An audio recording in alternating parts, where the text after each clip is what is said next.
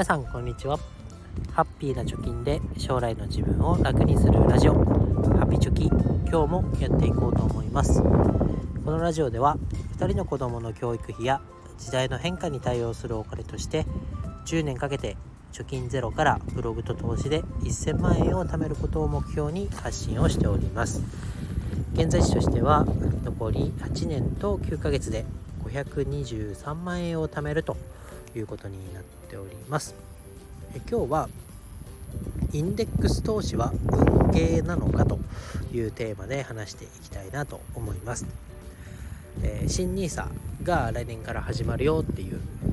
話題が最近多くなってきて、まあ、何に投資すればいいかとかどういう戦略を取ったらいいかっていう話題で結構持ちきりだと思います。ただ一方で投資をして本当にお金が増えるのかっていうちょっと懐疑的な部分っていうのはあるかなと思います、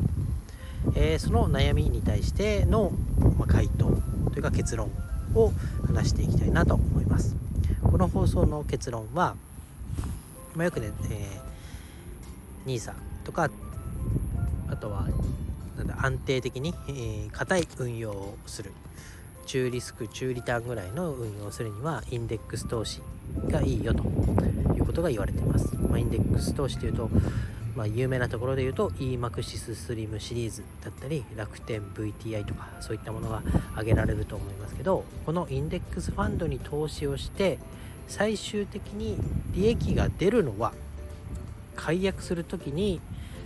投資信託の基準価格が上昇しているかどうかにかかっているよということです。これはね、えー、事実ベースでの話になります。まインデックスファンドの投資をして解約する時に基準価格が買った時よりも高ければ利益が出る低ければ利益が出ないマイナスになるっていうただこれだけですでなんでこれをこの内容を今伝えようと思ったかというと、まあ、積立 NISA などね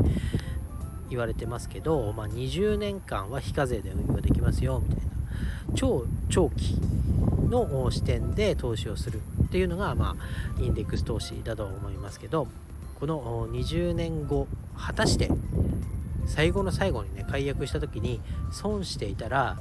若い頃にもっとお金使っておけばよかったなみたいなことになるのかなっていうふうに自分で、えー、想像してみて思いました。っ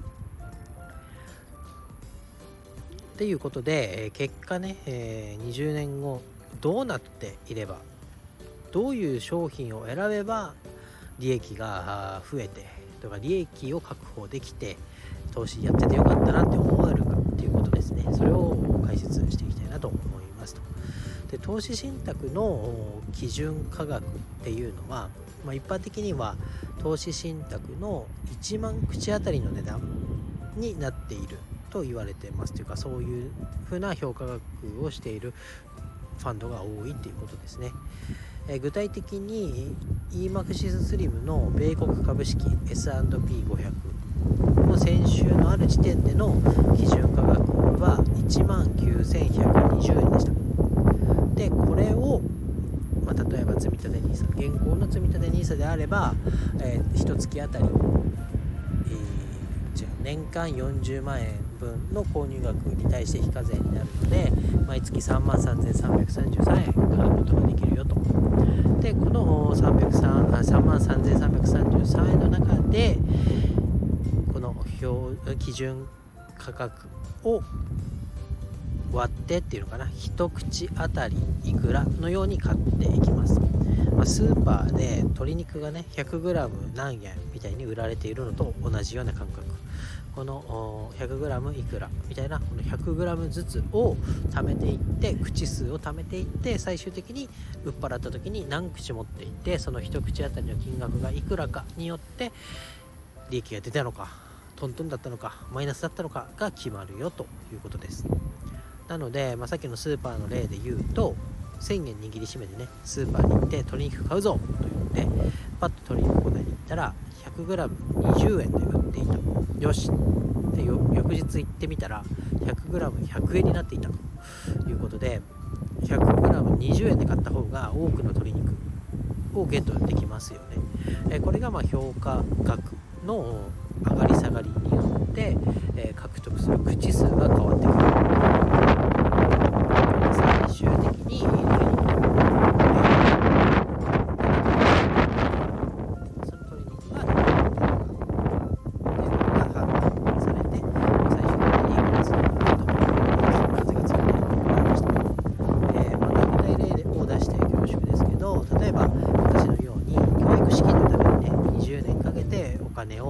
まあ、作っていきたいよみたいな場合があったとします。そうすると、ま、極端な話今日ね投資を始めてで、えー、来月再来月と、ま、19年11ヶ月20年がマックスとしたら19年11ヶ月の間基準価格が1万5000円とか1万円とか100円みたいにどんどんどんどん下がっていっても、え、継続して積み立てをしていって最後解約する時に、えー、20年0ヶ月の時に基準価格が5万円になっていたらこれはかなりのリターンを得ることができるというのも一口当たり1万5000円1万円100円で下がっていっても定額で買い続けていっていたら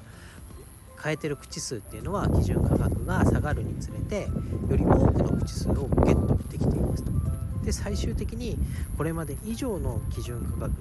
5万円になっていたらねかなり、えー、一口当たり5万円で売れますからドカッとね利益が自分のところに入ってくるよみたいな話になります。じゃあ、まあ、ここまで話をしてますけど実際にね投資をしてお金が増えるのか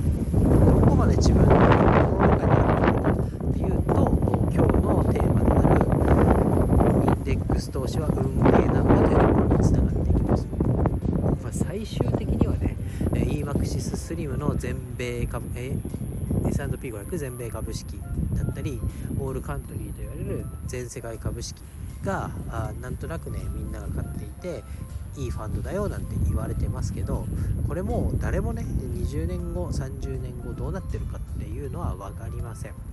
もしかしたらアメリカがぶっ潰れて S&P500 買ってた人が全員損をするみたいなこともあるかもしれません、まあ、全世界株式であれば過重平均によってねまんべんなく分散されてると言いますけど今の状態アメリカが半分以上を占めている状態で、えー、買っていてでアメリカがぶっ潰れてしまえばアメリカのね株が含まれていた割合が多い時期に買っていた人たちっていうのは高値掴みをして結果解約の時にはあ損をしているかもしれません。こればっかりは誰にもねコントロールすることができません。でコントロールできることは何なのかというと、まあ、解約時期、まあ、20年から30年に据えて株の上昇しているような商品を選ぶこれも難しいですよねあと分散が効いている商品を選びましょうどっかが潰れてもどっかでカバーできるような手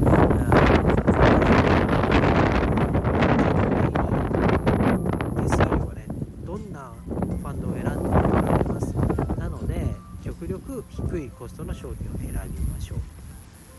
でこれがまあ買う前に我々ができること。で買ってからは基準価格が下がっても淡々と積み立てを続けなさいというこのが、入門書にですけどやっぱりねこの長期分散低コストっていうところに収まるのかなと思います、まあ、未来はどうなるか分かりませんけどこれまでのね過去を振り返ってみたら300に S&P500 とか全世界株式っていうのは